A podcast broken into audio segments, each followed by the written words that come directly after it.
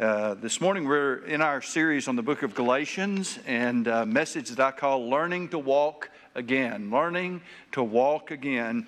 Verse 16 This I say then, walk in the Spirit, and you shall not fulfill the lust of the flesh. You know, the book of Galatians contains a strong warning about New Testament believers being lured back into living under the Old Testament law of Moses. This was a fight, a fight for the very survival of the Christian faith, and the Apostle Paul knew it. The tone of the book, from beginning to end, then, is uh, commensurate with uh, uh, such a huge battle that is being waged at such a crucial moment in time. The battle had already threatened Paul's life, brought him under persecution. Ultimately, he would be imprisoned because of it for several years and then die as a martyr in Rome. It's a good time to remind ourselves then this morning that the faith of Jesus Christ has always existed under opposition, very serious, vicious, determined opposition.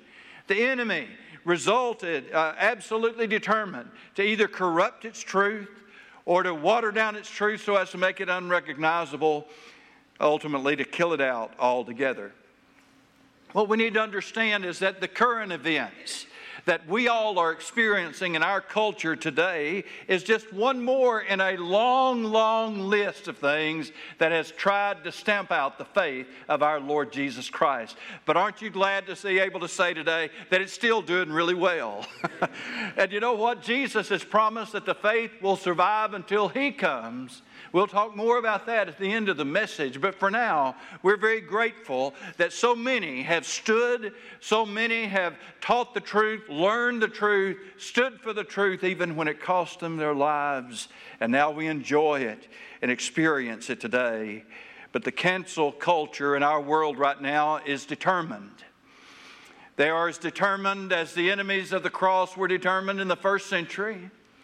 They are ruthless, just like they are, and they ultimately have the same goal either to dilute the faith, water it down so as to make it ineffective, to change what you believe so as to comply with whatever it is that they think we need to comply to, ultimately, to kill it out altogether.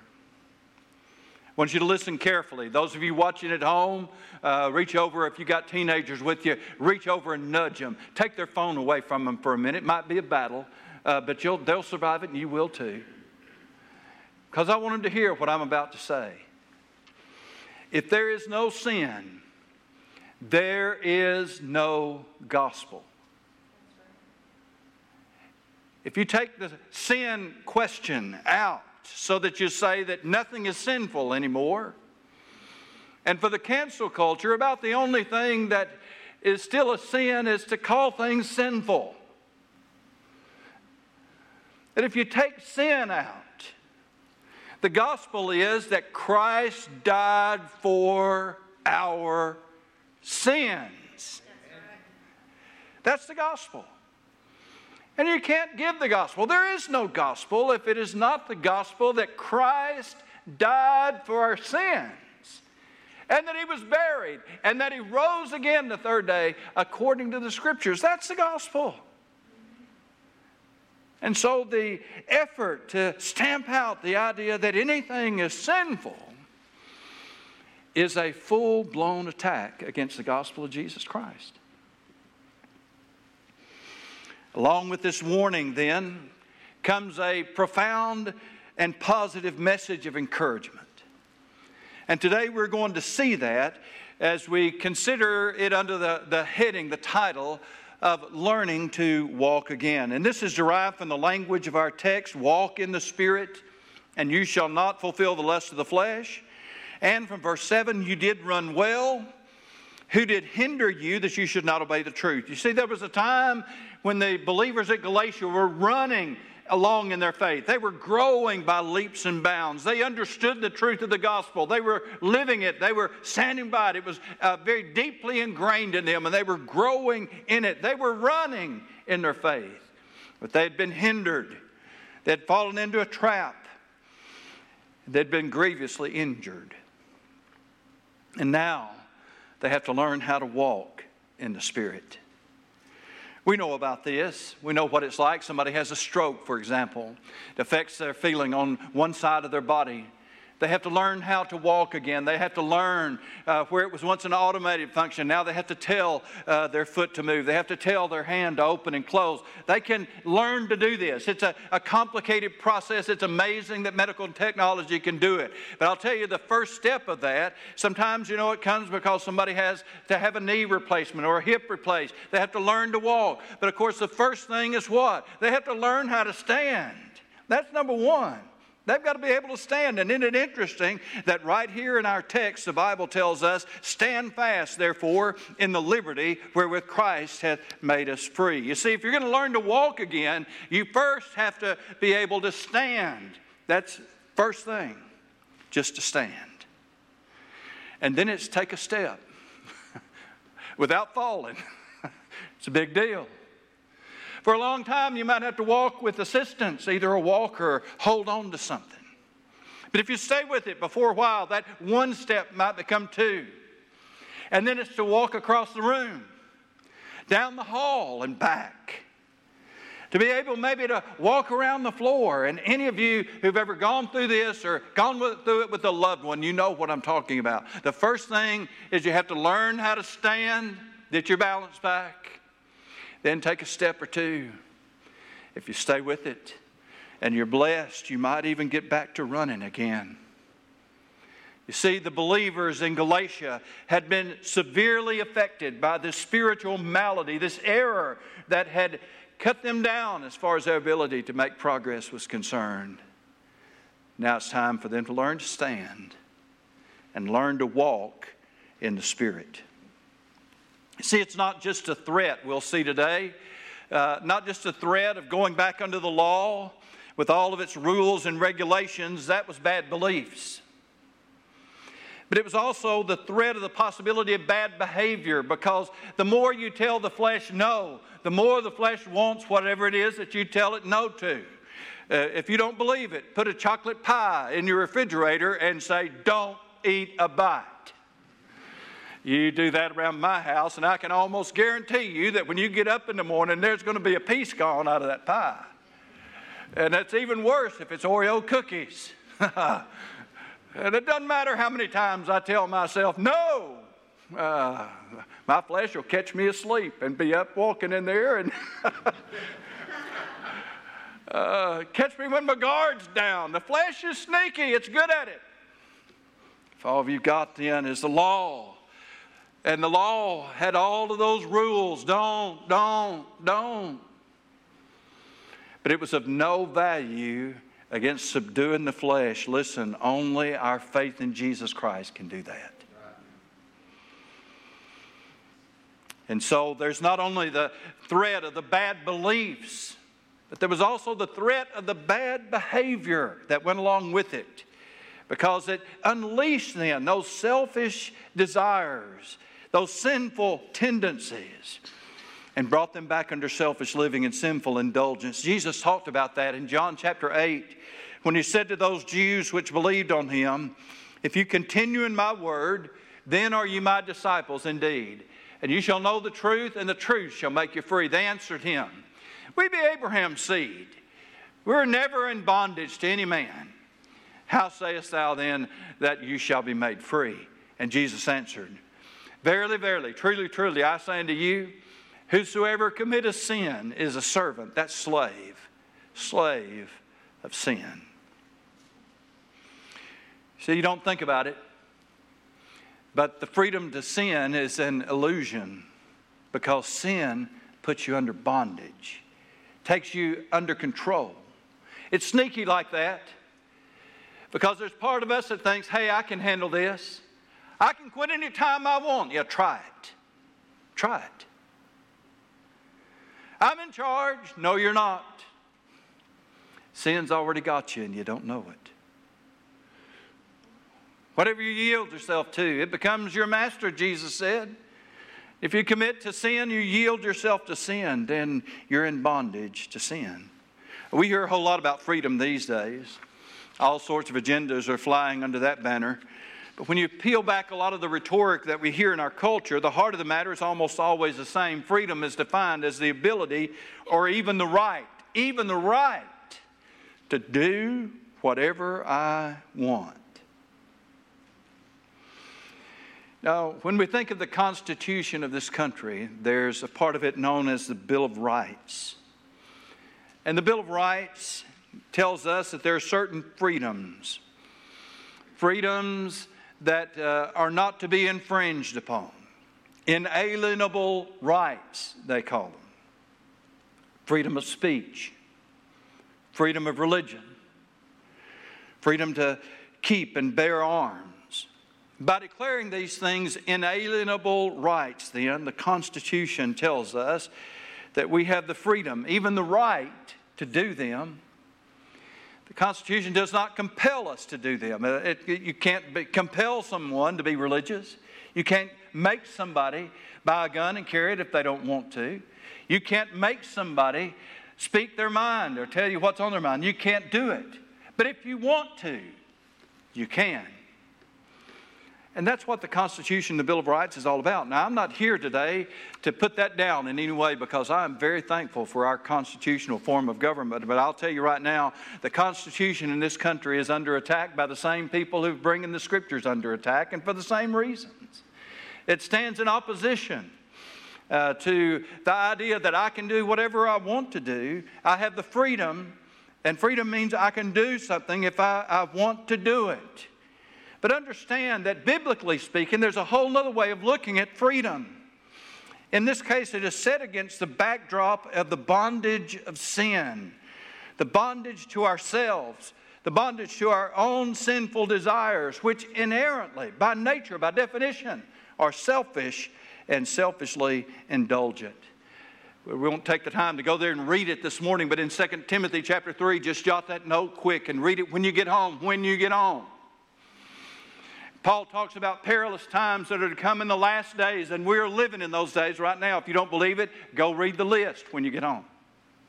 But I'll tell you right now, there are two statements in that list of things, long list of things that people will be doing that'll be prevalent in the culture in the last days. Two statements begin with the idea of lovers. Lovers uses that word. Number one, men will be lovers of themselves. That's number one. And then number two, the second time in the same text, he says they'll be lovers of pleasures more than lovers of God. Twice.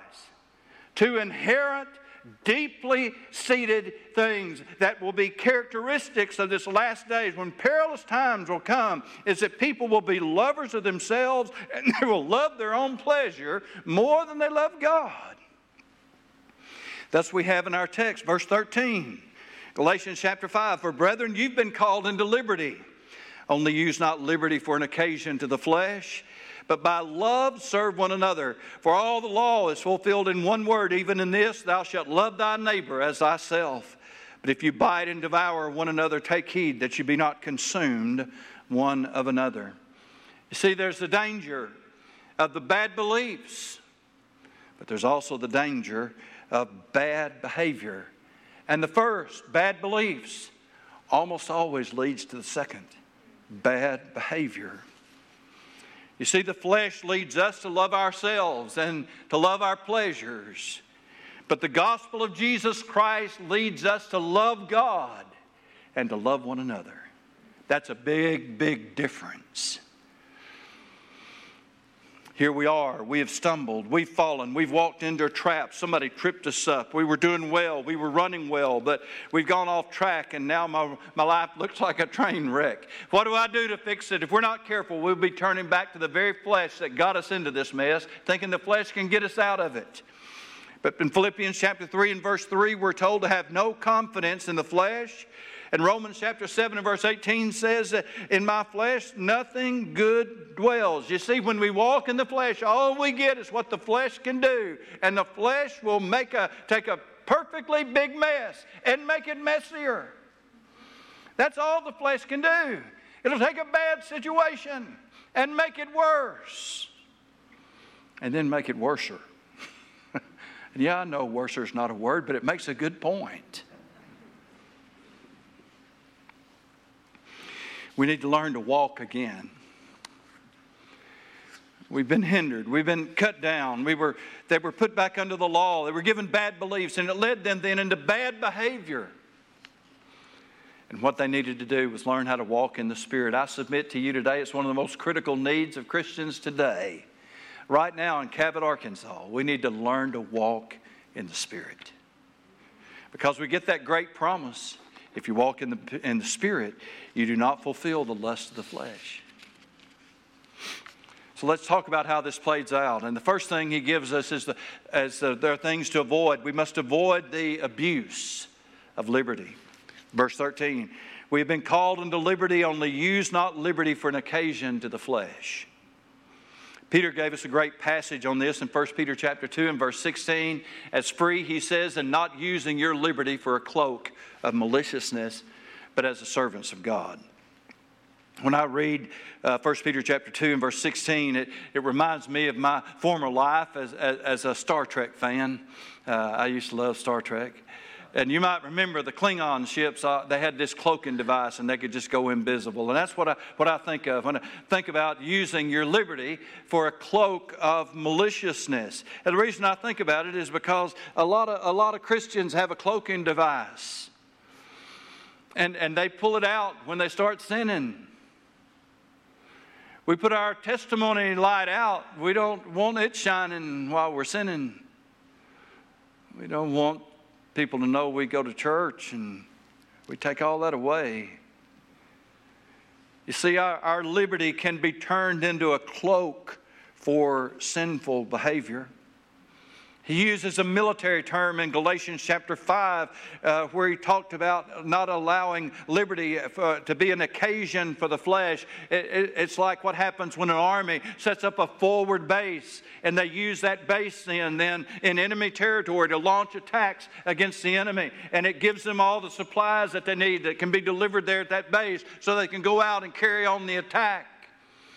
And what Paul warns us about is that our liberty in Jesus Christ can become like a forward operations camp. We've given place to the devil, given place to sin, and we're allowing it to work. That's not what our liberty in Christ is intended to do. Jesus Christ did not go out and die on Calvary to leave us in bondage to sin. And so he says, avoid then the abuse of liberty. Don't let yourself be put in stealth mode. Don't turn out the light of your testimony, but instead stand fast. And that's always the first thing. You say, well, Brother Rich, I, have messed up. Hey, join the club. Who doesn't mess up sometimes? Not me. Uh, ask my wife, she'll tell you. All of us mess up. I've messed up. Does God still love me? You bet. Am I still saved? Absolutely. But you know what you need to do? You need to know how to stand again. You've been knocked off your feet. You might not need to go from just being down, walling around, messed up, to suddenly get out to run and I'm going to engage the culture. No, you need to stand. Get your feet underneath you. Get solid again. Make sure that you know where you are, what you believe, what's true and what's not true. Stand. And then once you get your feet underneath you, then you can take a step or two. And before long, you'll be making progress again. And so the first thing is to avoid the abuse of liberty. But then the second thing is to apply the actions of our liberty. Verse 13b, but by love serve one another. For all the law is fulfilled in one word, even in this Thou shalt love thy neighbor as thyself. But if you bite and devour one another, take heed that you be not consumed one of another. What a great passage that is. Not going to spend a lot of time in verse 15. I've got a whole sermon I'll preach sometime I call Cannibal Christians. Uh, what happens when Christians turn cannibalistic and they start biting and devouring each other? Boy, it's not a pretty picture. But what Paul is talking about in this passage is what we call the royal law. It was what Jesus spoke of in Mark chapter 12 when he said, Thou shalt love the Lord thy God with all thy heart, with all thy strength, and with all thy mind, and love your neighbor as yourself. Uh, the, the royal law, all the law could be fit into those two things. the great commandment love the Lord thy God. The second, like unto it, love your neighbor. These two ideas, and the love of God and the love of others, are all over our text. Though the text actually doesn't mention the love of God, but we know that it is our love for God that enables us to love one another. So, if we get back on our feet and we get to walking again, we need to stop the abuse of liberty, get out of stealth mode, and then apply the basic principle of true freedom in Christ, which is not the ability or right to do whatever we want, but the ability to, be, to do and be what God created us to do and be. I want you to know that our, our culture is devoted to a great belief. And if you want to know what's happening with our culture war right now, we're looking, watching out, uh, watching the playing out of two radically different belief systems. Uh, I want all you young people looking at me, and you got young children at home that you're raising. I want you to look and listen because I want you to know today, young people, you're being taught something that is not true. And it is so prevalent, so powerful. It comes to you every day in social media. And I know even right now while I'm talking to you that you look at your phone a whole lot more than you look at your Bible. You're listening a whole lot more to what your friends say and your news feeds say than you're listening to what God says. But I want you to know you're being taught a lie. And the lie is this the lie says that you can be whatever you want to be and you can do whatever you want to do. You can be whatever you want. You can do whatever you want. And that is deeply, deeply ingrained in the culture in which we live. How much so? It is so deeply ingrained that it's coming down to the very fundamental elements of what it means to be people. You see, Mark chapter 10, Jesus said that in the beginning, God made us male and female. That's Mark chapter 10. They'd come to him, you see, asking him about marriage and divorce. He said, Well, hadn't you read? God in the beginning made them male and female. And he said, For this reason shall a man leave his father and his mother and cleave unto his wife, and they two shall be one flesh. It's the way God made us. But today, the culture is just pushing this agenda, and they're pushing it as hard as they can. You can be whatever you want to be. But is it true? Folks, if you're born a biological male, there are some things you will never be able to do. You can change your appearance. You can have a lot of surgery done. You can do a lot of things. But when it's all done, they take your blood test and do a DNA test, you know what? You're still going to show up biologically male. You say you can be anything you want, you can do anything you want. No, if you were born biologically male, let me tell you something. You will never conceive a child. You'll never carry that child, never give birth to a child. Never happen. You can't do it. You can't. If you're born biologically female, you can never be a biological male. You can't can't. What we need to understand, I don't say this today to be mean or ugly or hateful. Because listen, I don't hate people, I love people. But I do hate lies. and everything in me recoils in horror against this. And we're, we're seeing this play out in our culture, and it plays out all the time. it's coming to us. And what is it? It's the idea that you can be whatever you want to be and do whatever you want to do. But as Christians, we have a whole different way of looking at things. Because for us, it's not about being what I want to be, but it's about being what God wants me to be. For us, it's not about doing what I want to do, it's about doing what God wants me to do.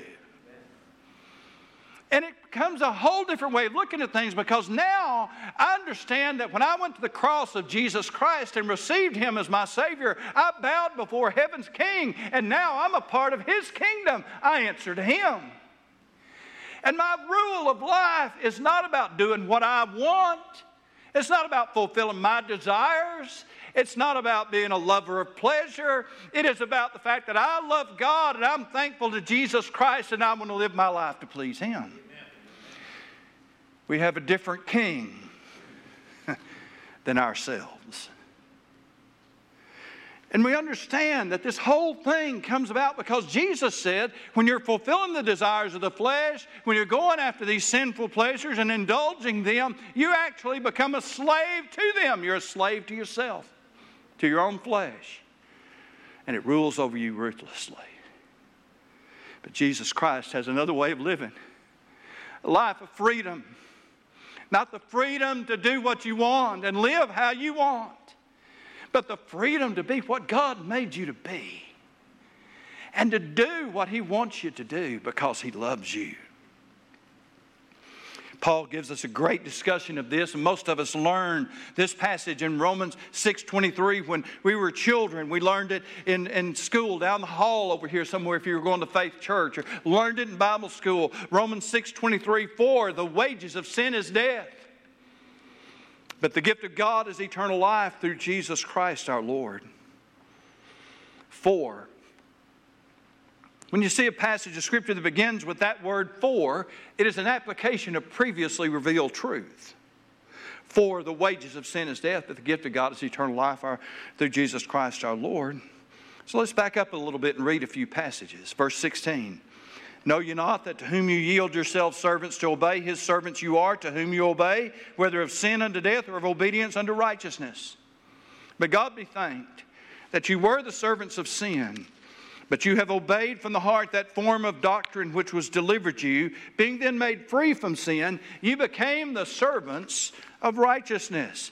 I speak after the manner of men, for the, because of the infirmity of your flesh. But as you've yielded your members servants to uncleanness and to iniquity unto iniquity. Even so now yield your members servants to righteousness and to holiness.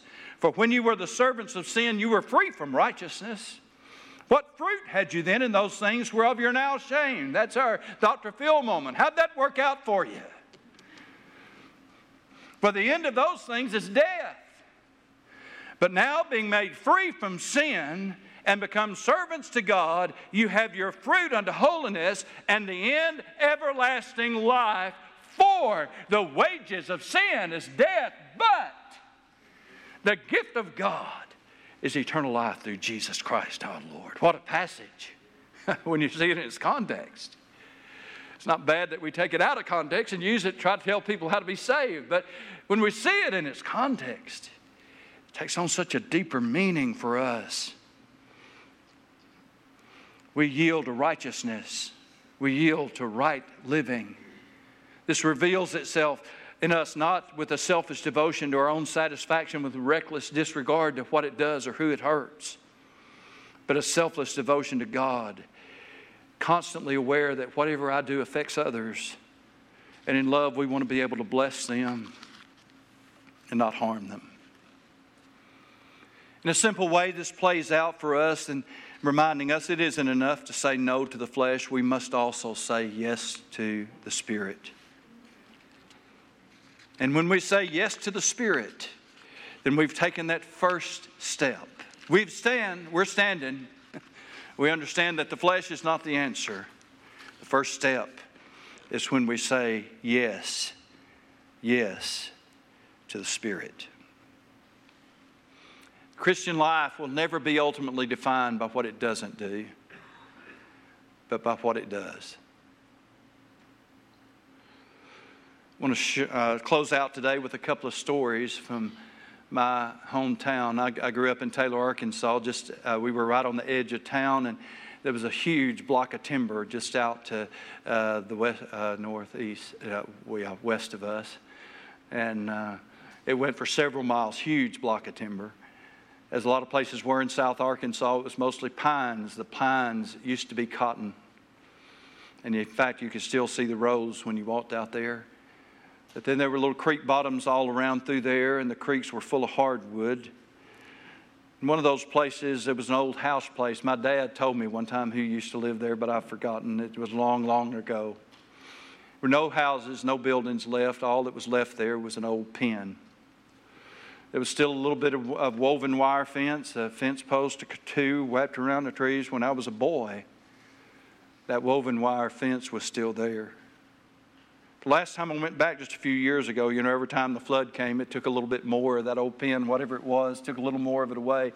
The last time I was there, I could only find uh, one fence post. Now, the big, big old pin oak trees were still there, and there were still squirrels in them, too, by the way. But uh, um, the old fence was all gone. All that was left was one old fence post.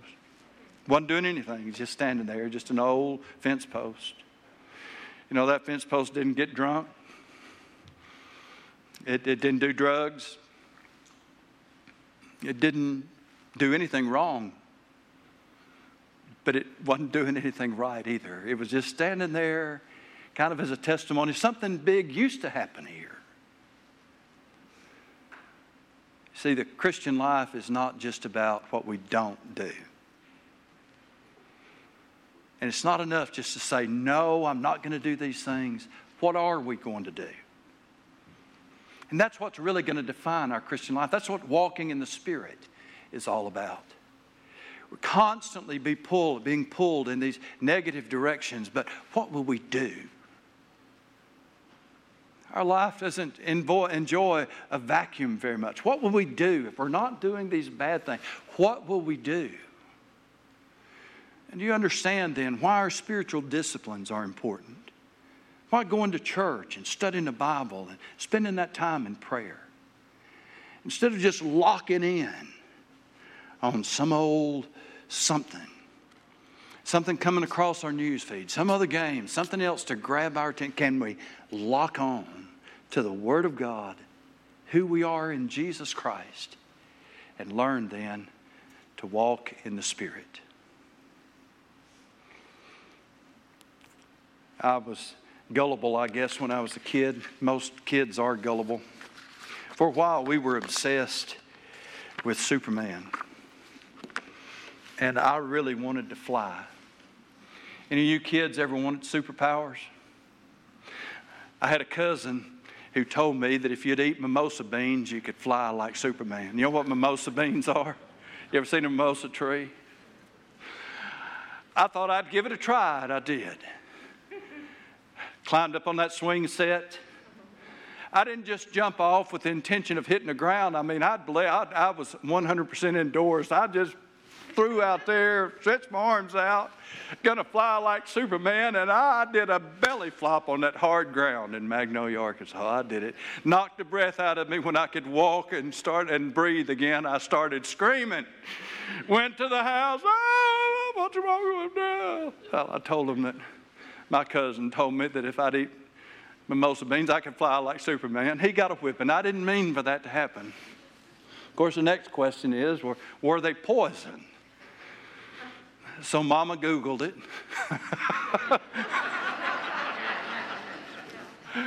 no, she didn't. No.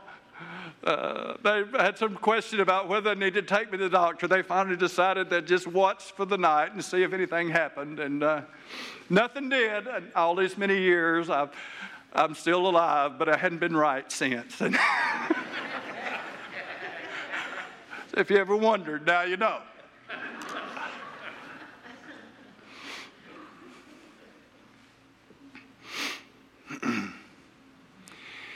You know, you don't have to listen to me, young people. You don't have to eat mimosa, but don't eat mimosa beans. That's number one. All you folks watching home, don't do it. Even that just don't. It probably won't hurt you, but don't do it. If you want to fly like Superman, all you have to do is put your headphones on, plug in your phone. Part of your mind maybe still knows that it's not real, but part of your body doesn't. They don't know.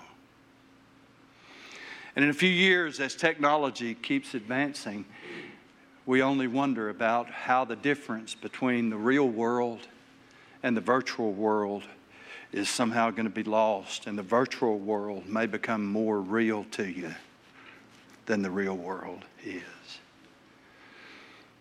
You see, in the virtual world, you can be whatever you want to be. You understand? In the virtual world, you can do whatever you want to do.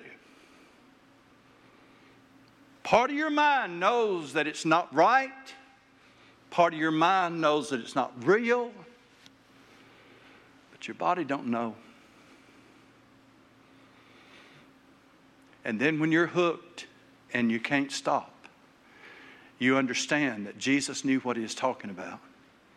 Whoever you yield your body to becomes your master. Jesus Christ did not die on the cross to leave us in bondage to sin. He calls us to walk in the Spirit. Walk in the Spirit, and you shall not fulfill the lust of the flesh. The cancel culture is real. It's coming after everything that stands in its way. It's rooted now. Remember, it's rooted in this doctrine, this thing they believe 100%. You can do whatever you want to do, and you can be whatever you want to be. I'm personally convinced that's why they're making sports a target right now, and they are. Because sports serves as a constant reminder that that's not the truth. Listen, I played basketball as a kid. I, there's no telling how many bleachers I had to run, and no telling how many benches I jumped, and no telling how many hours I spent wearing leg weights. And you know what? I never did get a 40 inch vertical. Some of you don't know what a 40 inch vertical is. Uh, that uh, there was a guy I heard about in high school. I can't remember his name. I think it was Isaiah Thomas. I might be wrong. I had a 40, they said had a 40 inch vertical. I mean, from a standing start, he could jump four. Man, if I jumped really hard back in those days, I might get 14. I mean, I was never going to run 40, uh, uh, a four flat 40. I couldn't do it. Athletics reminds us that everybody don't make the team. Athletics reminds us that everybody don't get to play. Everybody don't win. Everybody don't. And, and so the cancel culture is not real happy with athletics either. Just like they're not happy with the Constitution, they're not happy with Christianity either. The real question is how far are they going to go? And if you're honest, and you folks at home are honest, we'll all admit they've already gone a lot further than we ever dreamed that they would. So, on the one hand, we're in the midst of this competing belief system. Can you be whatever you want to be? Can you do whatever you want to do? But as Christians, as Christians, we march to the beat of a different drum.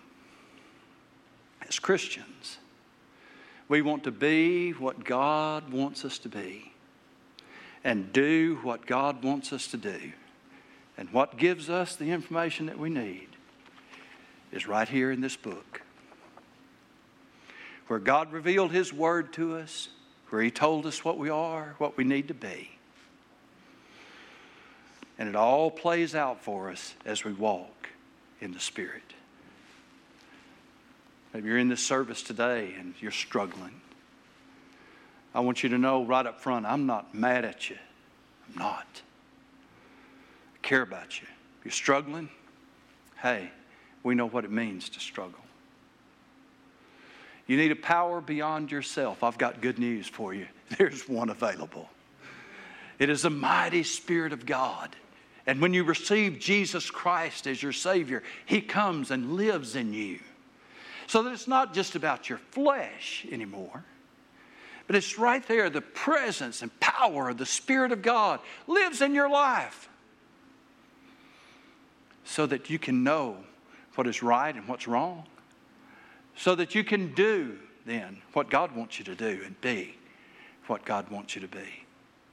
Stand fast, therefore, in the liberty wherewith Christ has made you free, and do not be entangled again in a yoke of bondage. Let's stand together, please.